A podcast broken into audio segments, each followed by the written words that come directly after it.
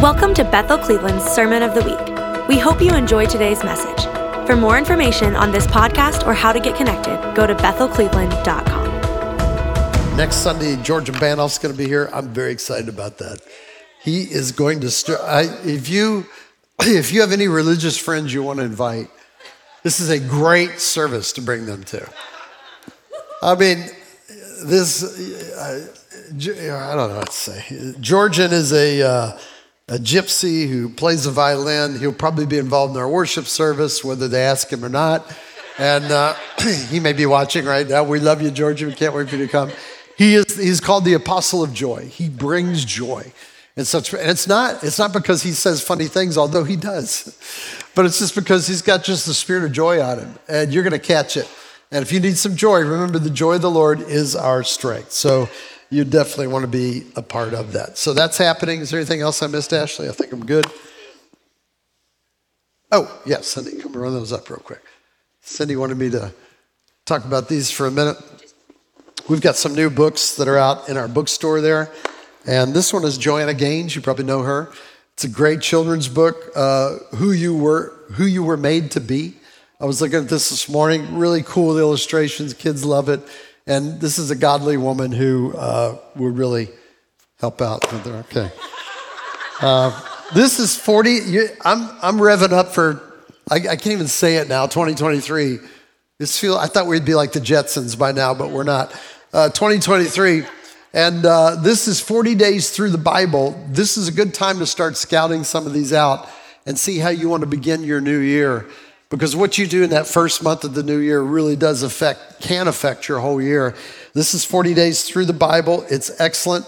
And uh, I haven't looked it up myself, but Cindy researches all these. This is Proverbs 31 ministry team. Is that right, Cindy? So we've got that out there. We only have a few of each of these. Sorry? Yeah, that one will be marked down a little bit. Uh, this one, I was looking at yesterday because it was in my garage in a box to come over here. This is 365 day devotional, daily strength for men. Even some women can buy this and leave it by the bedside of their men. And, uh, you know, it's got all the stuff that's going to attract them. There's a fish here, there's a, a buck with antlers. There's a, a, a wheel, uh, what, what do you call it, navigation wheel, you know, on, a, on an old ship. And there's a hammer here. All of those are very attractive to men. And they will, I know, because it attracted me and I pulled it out of the box like, hey, what is this, you know? What, what's going on? Did I go too long? And so each day, it's really nice. It lays it out to the day, gives you a little bit of a reading, a scripture. And I read today's, and today's was out of Jeremiah that the Lord's intentions are to prosper you. So you get that. If you don't have to say, I don't have a lot of time to devote to that, well, we've got other issues there I'll talk about later. But take uh, this would take probably 10 minutes. Read that, get yourself into a rhythm of getting the Word of God in you. I know what you're going to say. You're going to say, I read stuff and I never remember it. It's not about remembering it. I mean, remembering it is good. Amen. It's like food. I don't get, the, I don't eat food and then go, come on, pizza. Come on, man, do something. Build some strength in my body. First of all, that would be a miracle. But I don't do that because once I've consumed it, it begins to do what it does. And so once you consume the Word of God, it, it's you can go about your daily business. And the Word of God will begin to shift your attitudes. It shifts your life. It shifts your change. It, uh, every, your, everything about you, it brings change. It opens doors. Amazing things happen as the Word of God gets centered in your life. Open up to the Word of God. Speaking of that, John 20, 21. John 21, we're going to go there in just a second. A great meme I saw this week. Any of you collect memes? 90% of them I just don't like at all, but, uh, but periodically you get a good one. I got one this week, and this is the meme. According to my chocolate candy advent calendar, we have only two days until Christmas.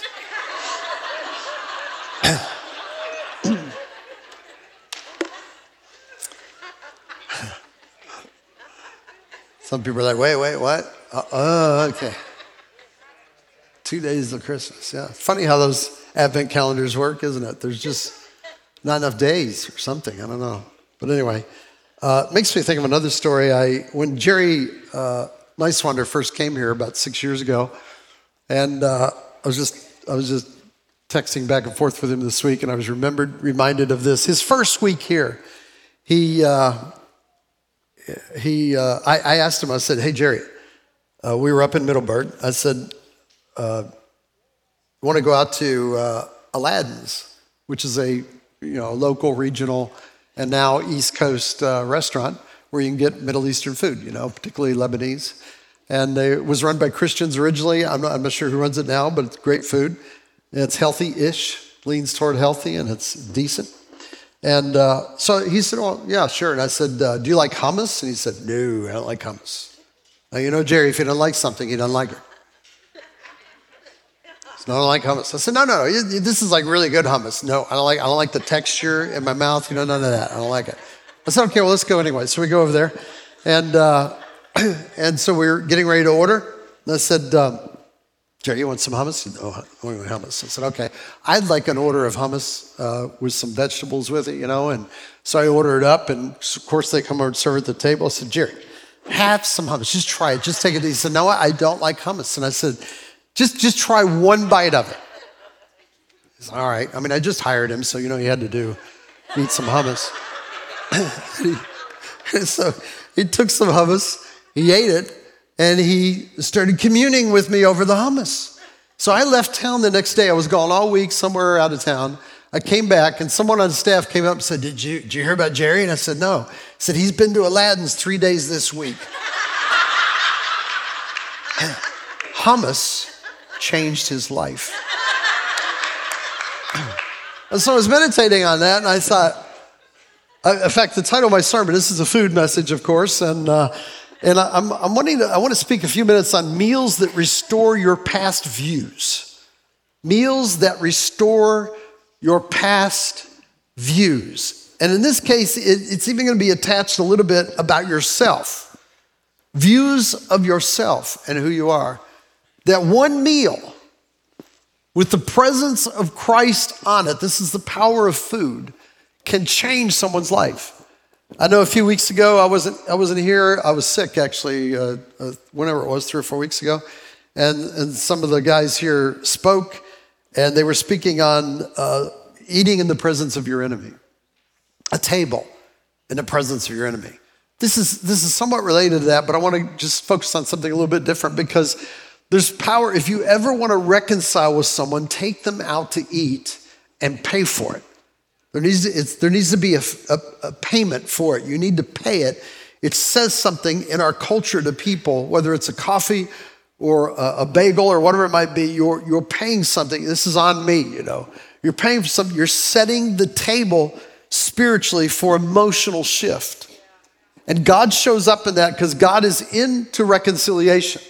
It says in the Word of God that you come to the altar with your gift, whether it be an offering, whether it be a praise or whatever, he says, and, and you, your brother is out against you, or you have out against your brother, go first and reconcile with them before you present your offering. This has been many times that that's come up to my mind when I'm getting ready to take communion, and, and I understand that I'm going to take this communion, but I'm immediately going to contact this person. I'm going to do something to reconcile it. I just went through a couple week period of unintentional, or uh, I shouldn't say unintentional. Uh, I didn't expect the level of reconciliation that I would get in these past couple weeks. And I want to offer that to you over these next few minutes. So, Jerry had established in his mind that he did not like hummus until he ate hummus from Aladdin's. And it is life changing. And they're not paying me to say this, it's really good. We go out there almost every Sunday. And uh, uh, so, what happened was he was he was redefined by a new hummus. Old things have passed away. The judgment toward hummus is gone. and he has been reconciled to hummusness and can eat now freely a good hummus and have now a good memory established in his life. And God bless him. Now he can go out and freely eat hummus.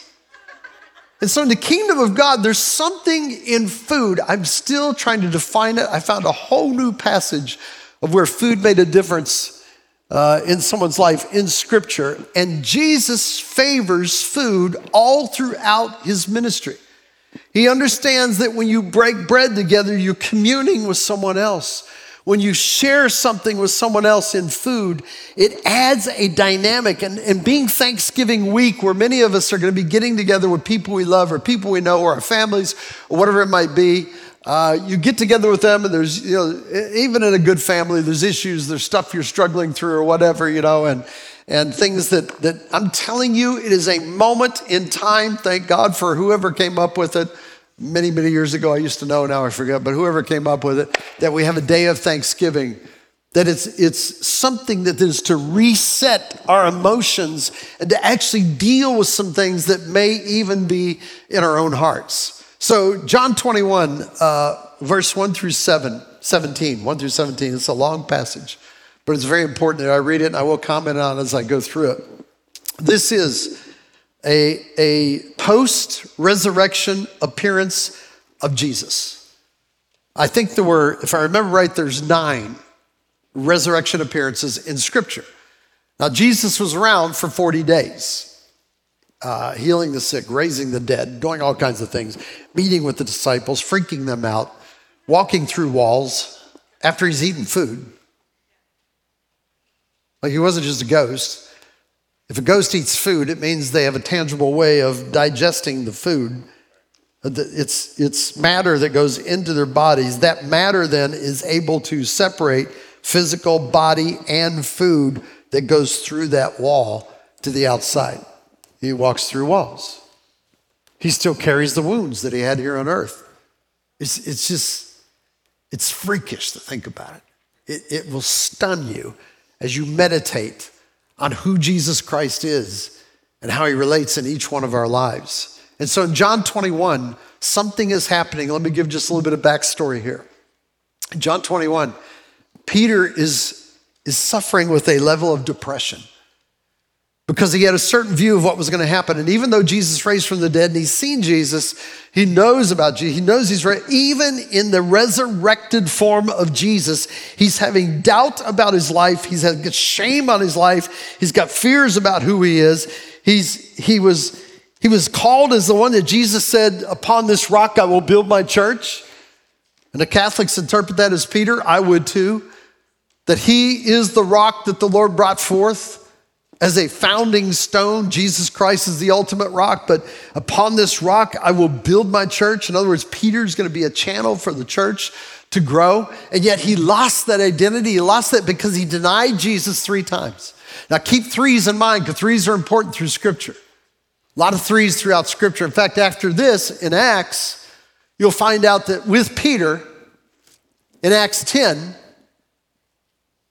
he was hungry and wondering what was happening, and three times the Holy Spirit gave him a vision, an open eye vision. Once, up, twice, up. It seems like it takes three times with Peter to get things done.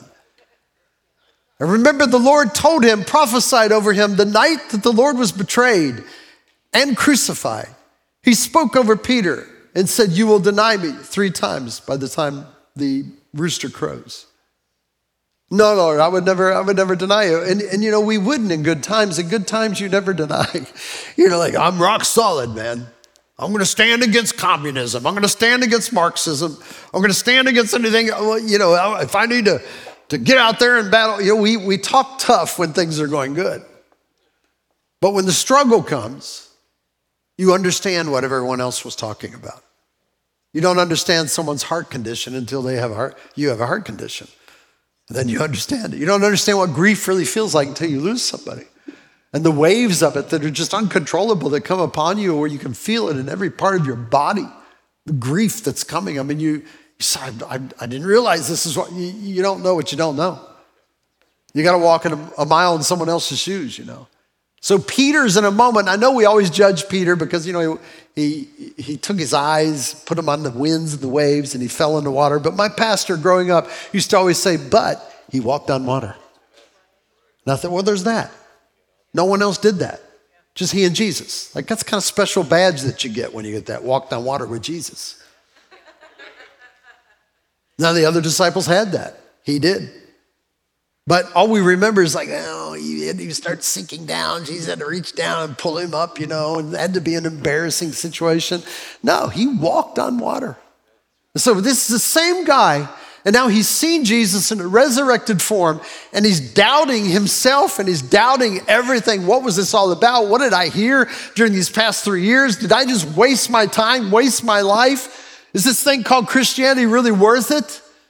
You know, did I just waste 40 years? Did I waste 10 years? Did I waste a year trusting God and it didn't feel like He came through for me? What is this even about? Even though the resurrected Jesus is standing right in front of you. So, what's he do? He goes back to fishing. That's the context of where we are. And he's apparently like the do you know the same prophetic people have power to encourage people in ways that are beyond normal encouragement when it's the word of the Lord? Do you know prophetic people also have the gift of discouragement? They can say things that devastate you. And so here's, here's Peter. Peter probably has influenced all of his spiritual brothers because listen to the story and you'll see what happens. Verse 1, John 21 says this After these things, Jesus, I have to comment on a few things here along the way. Sorry, there's a little, just little rest stops along the way you need to think about. But all these things, Jesus showed himself again to his disciples. This is intentional. Jesus is walking around revealing himself. I'm here. Oh, you keep popping up like that. Where are you going? Just want you to know I'm here. My resurrected self. He shows himself to the disciples at the Sea of Tiberias. Now they just they just left Jerusalem. You know, things are happening in Jerusalem. He was crucified, he was raised from the dead, they were meeting together. Somehow there's a period of time now where they've shifted back up to Galilee. They eventually end up back down in Jerusalem. But Galilee is a safe place. Sometimes place and time and experience, you know, when you're discouraged, you're depressed, you go to those places. Like, I just need something that will comfort me. I need, I need, and some of us it's food, you know, and we and we eat food and we we're trying to kill a depression with food, and it, it can become disastrous in our lives. But sometimes you just, I've got to go back to my elementary school and just stand there in the front. I've got to go back to the church I used to be at. You know, me, when I was growing up, remember we had landlines, we did not have cell phones. And I had my pastor's phone number right there by the phone. And if I felt I had done something that had disqualified me from the kingdom of God, I called my pastor. And as soon as he answered the phone, I hung up. I was always afraid the rapture was going to take place. And if he was here, I knew I was okay. I get calls like that too. I wonder what's going on, but I told him that years later, and he said, You didn't do that. And I said, No, I did. And he goes, That explains a lot. I mean, it's all those phone calls. Someone called and hung up, you know. So he revealed himself, showed himself. Verse 2 Simon Peter, we know him. He's the star of this story right here. Thomas, called the twin. See, I love they had nicknames for these guys. Nathaniel of Cana in Galilee, the sons of Zebedee. By the way, if you didn't see Chosen, season three, we went to the theater yesterday to see it. Powerful. I don't know if you can still see it or not, but if you can't go, it is really, really, really powerful and it deeply encouraged me regarding what I'm sharing right now. So, uh, sons of Zebedee and two others of his disciples. I love that. Two others of the disciples. Like, that would be a little aggravating if you were one of those two. Why didn't you name me? You know, I don't get it. But anyway, Simon Peter said to them, I'm going fishing. You see that? He's, he's in a depressed state. He left fishing, he dropped his nets, he followed Jesus. The Bible says he, he absolutely left everything and followed Jesus. Now he's back thinking, I'm going to go fishing. What does that mean? It means, you know, okay, I had my experience. I had my Jesus moment there three years. Big Jesus season, actually had my Jesus season, and and uh, I, I'm going I'm going I'm going fishing. Maybe he's just hungry. I don't know. I'm going fishing. They said to him, "We are going with you also." See how he influenced them. We're going with you also. So all, a bunch of depressed guys, you know, was it seven of them, get in the boat. I don't know where the other apostles were, and and that night they caught nothing. This happened again in another place in Scripture, in Luke chapter five. There's interesting parallels between these two verses. I didn't realize there was so much study done on it. But between Luke 5 and John 21, things have happened. Actually, Luke 5 was the beginning of Peter's ministry. It's when he he was overwhelmed by the goodness of God when they, they had given up, they had caught nothing, they dropped their nets into the water in Luke 5. And if you've seen The Chosen, it's a dynamic uh, depiction of what happened. And they're all like, Peter's like in doubt, like, uh, you know, a carpenter is trying to tell me how to fish. Give me a break. So I throw the net in, and he looks at Jesus and the chosen, kind of like, you know, I told you so. And all of a sudden, it's teeming with fish. And they, they bring the nets into the boat. The nets are breaking, and the boat begins to sink. And they, they start cheering, and they pull the boat ashore to keep it from sinking because there were so many fish in there. So there's a, there's a marking point, and Jesus turned around and fell on his, his knees. And, and just he he repented. He, he cried out, you know, and Jesus said, Follow me. And so that's that's the first bookend right there, Luke 5. And so then a lot's happened since then. You know, three years of ministry with Jesus, and then of course the cross and death, burial, resurrection, everything else. And so here we are again. He said, I'm going fishing. They go, We're going also. They, they immediately get in the boat. And that night they caught nothing. Nighttime is the best time to fish on the Sea of Galilee. But when morning had come, Jesus stood on the shore, yet his disciples did not know it was Jesus. It may have been a fog, may have been far enough away. They didn't even recognize his voice, but he was there. And he's watching them. This is so powerful. I mean, this is the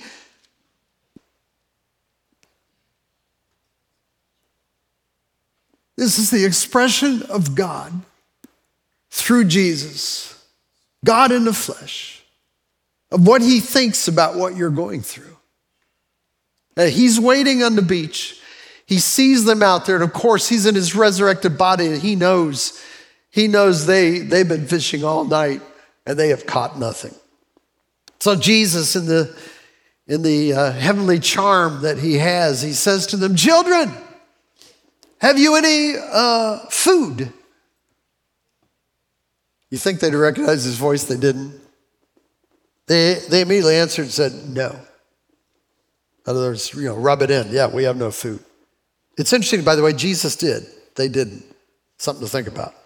And he said to them, Hey, cast the net on the right side of the boat, not on the bow, not on the stern. I mean, he's, yeah, left side, the right side of the boat.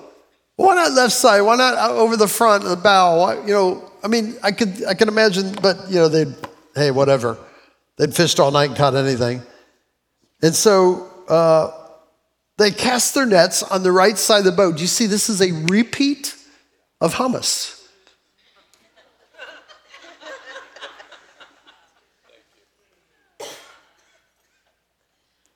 They're about to be healed by a moment they were marked with in the past. And it was about to refresh them and break off the depression that was upon them. But they didn't know that. They didn't know they were in a Jesus parable, a Jesus scenario, a moment. You don't either. I mean, on a daily basis, I'm telling you, Jesus is on the shore saying, Hey, you caught anything? No. How you doing? Not really good. Let's not talk about it. Are you depressed? Yeah. I mean, Jesus is there, he's watching, and he's about to, he brings scenarios into your life in order to arouse an understanding of what you once had when you've touched Jesus in a powerful way. It's, it's scratch and sniff, it's that easy. The fragrance of Christ comes into your life. So he says, Cast the net on the right side of the boat, you'll find some. So they cast. And now they were not able to draw it in because the multitude of fish. That's Luke 5. It's now happening again in John 21. Therefore, that disciple whom Jesus loved, who was that, right? John. Yeah, John. John said to Peter, by the way, what book is this in? Yeah, it's in John. John liked to write that about himself. You know, if I would have said, you know, hey, I was there too, John says the disciple Jesus loved said to Peter, It is the Lord. Now, when Simon Peter heard that it was the Lord, he put on his outer garment, for he'd removed it, plunged into the sea. They were probably about, they were a little over 100 yards offshore. But the other disciples came in a little boat, for they were not far from land, but about 200 cubits. There you go, 200 cubits. Dragging the net with fish. And as soon as they had come to the land, they saw a fire of coals there. I want to, I want to know how Jesus starts fires.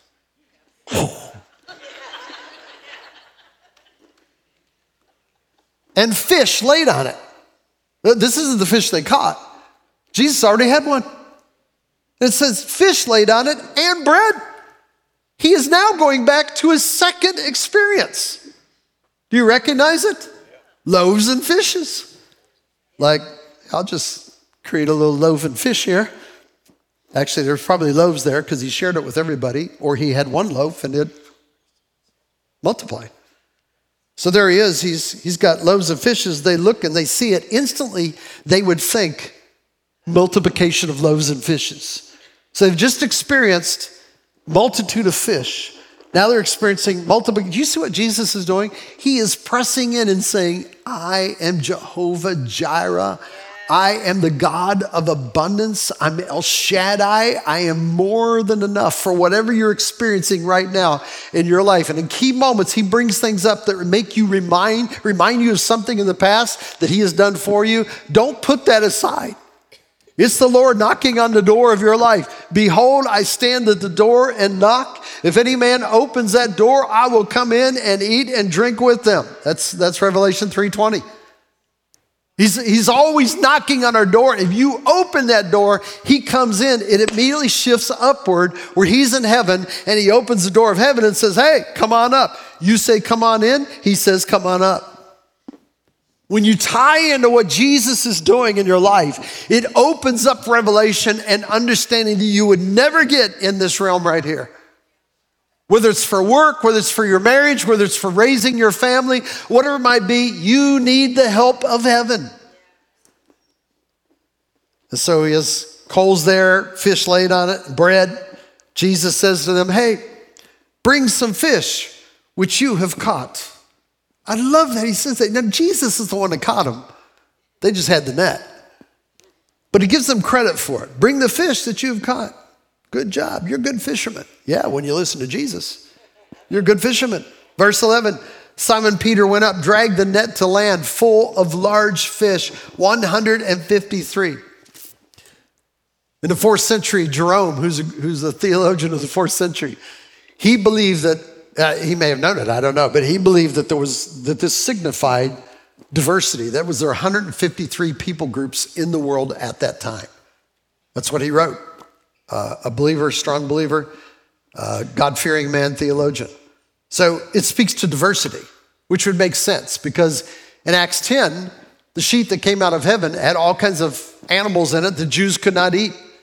It's God speaking through food, saying that I'm about to do something very diverse. I'm about to break racism. I'm about to break judgments that you have in your heart. I'm about to break this thing between Republicans and Democrats. I'm going to break this thing in what you see and what you experience right now in this situation. Now, remember in Luke 5, the net, nets were breaking, boats were sinking, right?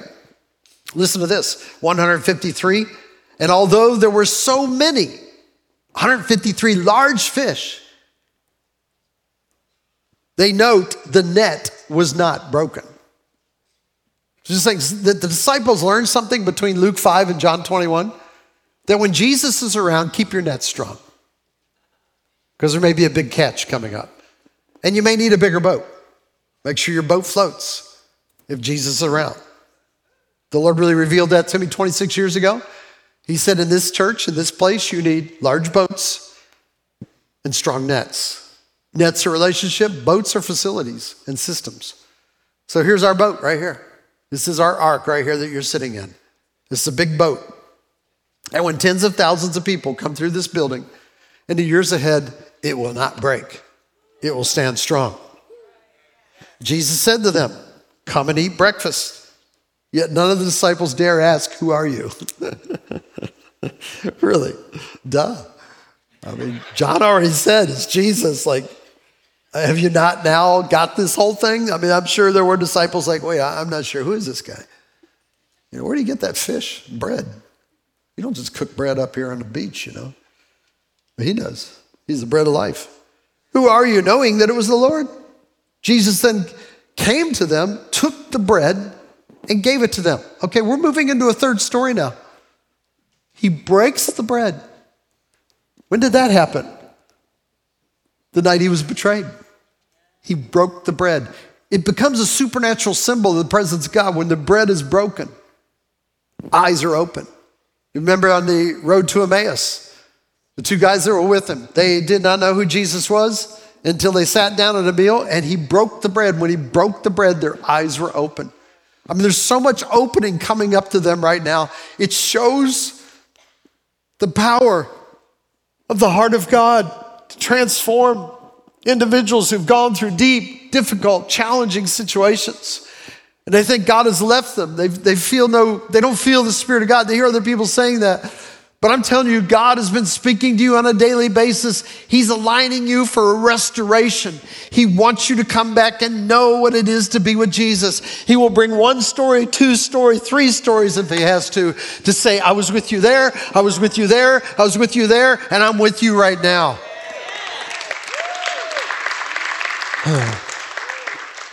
he gives them the bread and gave it to them, and likewise the fish. So obviously, he had a fish. There was a fish on there. There was bread there. He's got what, eight, eight, eight people total? Seven plus himself? He feeds them all. There's a multiplication that took place. They are experiencing a supernatural moment in their lives, and it's all about the healing of Peter. So Verse 14, watch this closely. This is what you get out of the Word of God. If you look into it a little deeper, it says, This is now the third time Jesus showed himself to his disciples. These things are not written in Scripture just for information's sake. Luke, maybe. I mean, Luke is very detailed. But in this case, in John, John says third, third time. There were 12 disciples, but three key disciples Peter, James, and John. There's this sheet that comes out of heaven. You know, one, two, three times. How many times did Peter deny Jesus? Three times. So Jesus gets ready to come back. He uses the food up front because he knows food changes mood. Food changes mood, especially if it's Chick fil A. Food changes mood, says something to the soul. I mean, we know what it does to the body, but it affects the soul. So this is the third time, which means this is it. This is time. He gives three miracles, demonstrates three miracles they've experienced before. Jesus showed himself on the third time. And so when they had eaten breakfast, so it doesn't sound like there's a lot of stuff going on. They've been out all night, they're probably famished. So they're just like typical guys. They're just, they're chowing down, they're eating the food, you know. Jesus said to Simon Peter, It doesn't feel like this is separated. It's not a private conversation. They're taking their last bites of bread, and he says, Simon, son of Jonah. He uses his old name, doesn't call him Peter. He calls him the name of what he feels he is in the past, not who he has become in Peter the rock. Simon, son of Jonah, do you love me more than these? There's debate on what he meant these. Is he talking about the disciples? He's talking about the fish. I believe it was the fish. They're eating them. Jesus eating the fish. Peter wanted to go back fishing because he was depressed. There's always something. I want to go back to what I did. I'm going to go back to that moment because I felt really good there. I felt comfortable there. I want what I've experienced right now. I can't handle this, you know. He said, Do you love me more than these? Now, see, he's correcting the three denials. He said to him, Yes, Lord, you know that I love you. He said to him, Feed my lambs. And then they chew a little bit more. Feed my lambs. Not fish, feed my lambs. It's his calling, it's his identity, it's, it's, it's his destiny, what he's called to do. Verse 16, he said to him again the second time, Simon, son of Jonah, do you love me? He said to him, Yes, Lord, you know that I love you. And he said to him, Tend my sheep. A different way of saying the same thing. Feed my lambs, tend my sheep. He says to him a third time. So He's reconciling three times for the grief that Peter was experiencing. Simon, son of Judah, Jonah, do you love me? Peter was grieved because he said to him the third time, it had to be a little bit embarrassing. And he said, Do you love me? And he said to him, Lord, you know all things.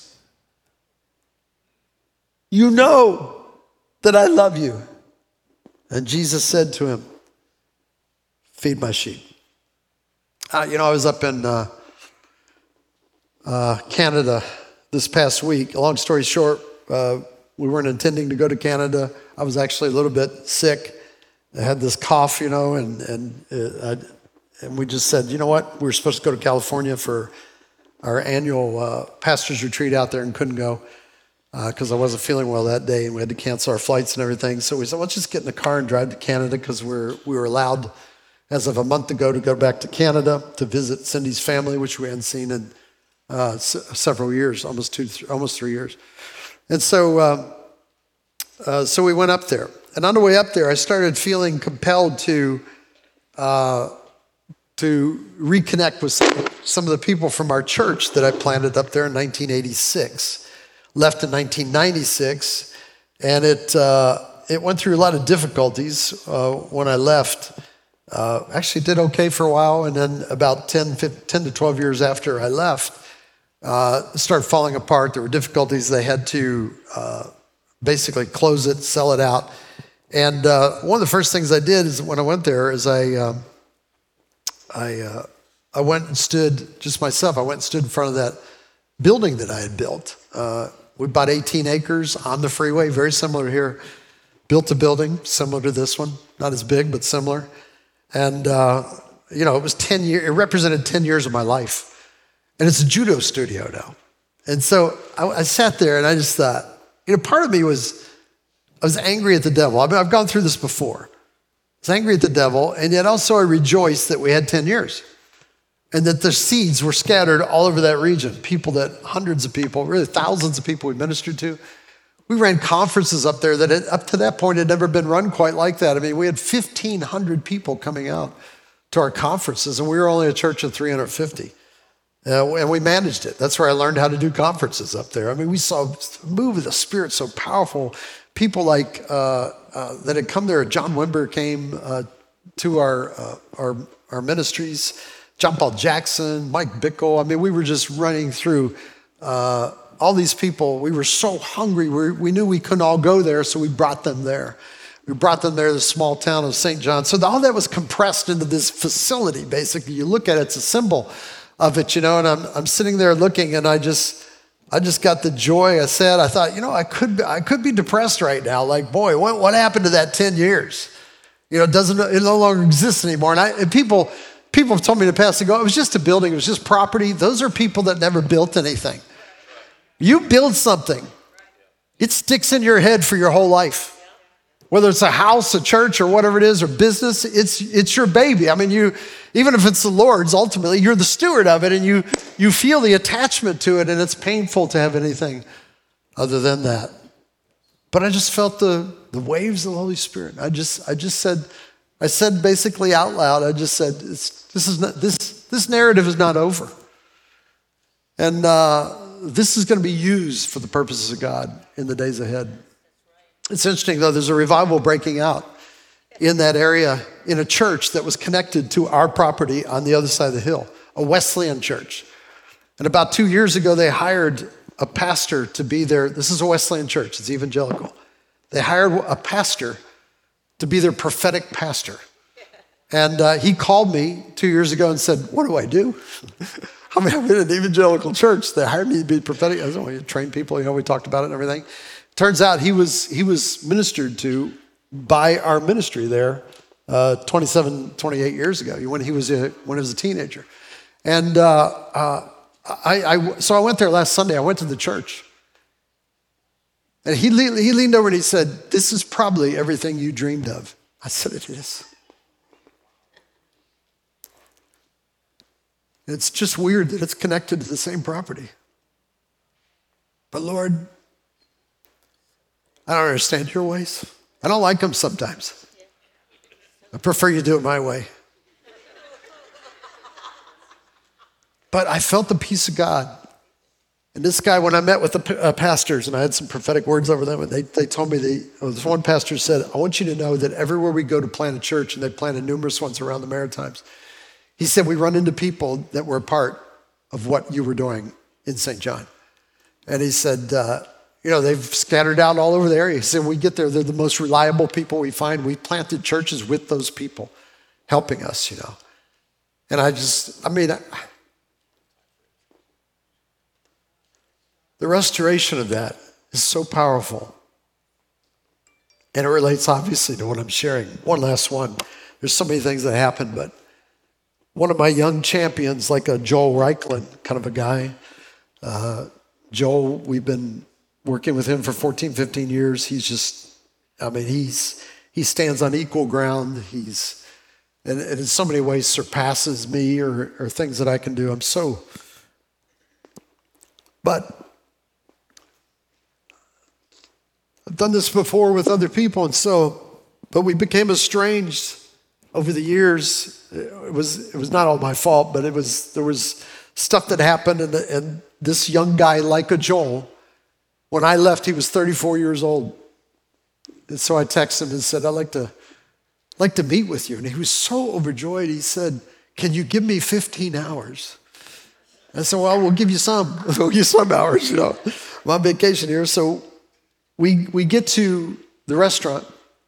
I walk in. I remember he was 34 when I left. I haven't seen him since then. I have seen him on social media. I look over, he's 60 now. 60. He's gone through a lot of things. He shared stuff with me. And, and but he said just a few months ago, he said, Man, the fire of God came back upon me. He was, he was, he was out of touch with the church. He was separated because of disappointment, discouragement, like Peter. And boy, we had a time. I mean, he's a funny guy. We laughed, we wept.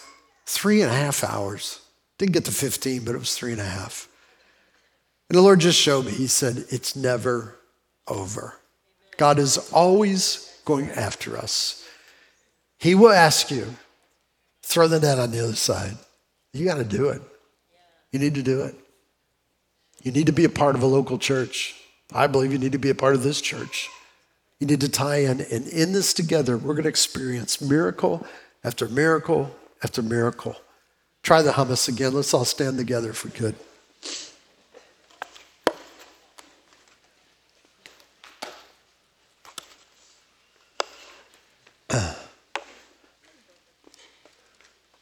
Oh, Jesus.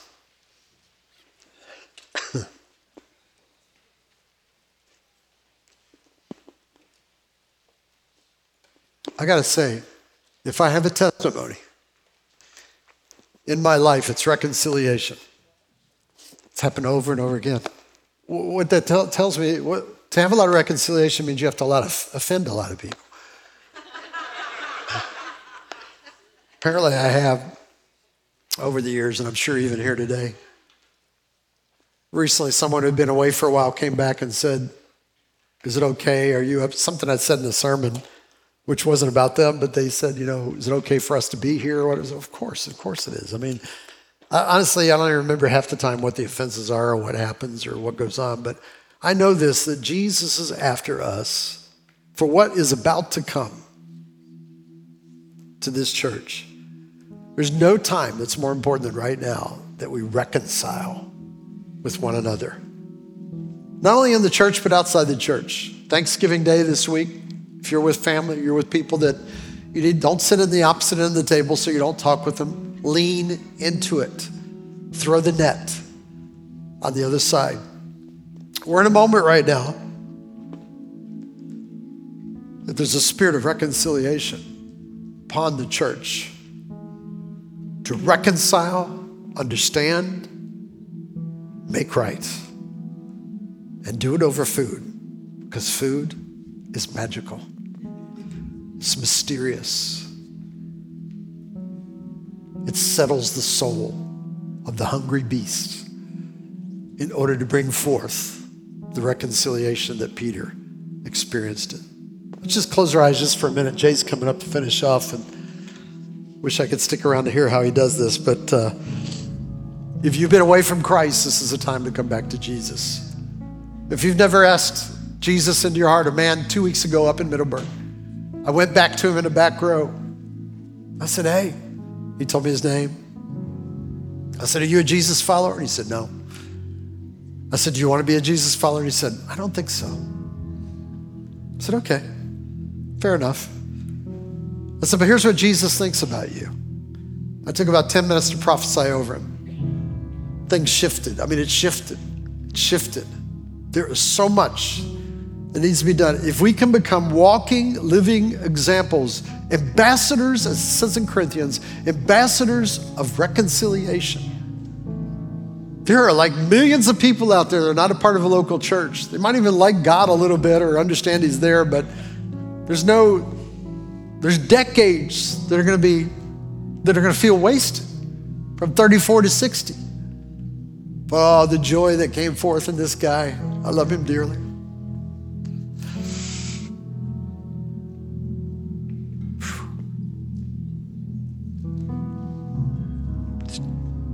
Joy unspeakable, obviously, and full of glory. So be reconciled. Thank you for listening to our Sermon of the Week. You can help us reach others by investing today at bethelcleveland.com slash give.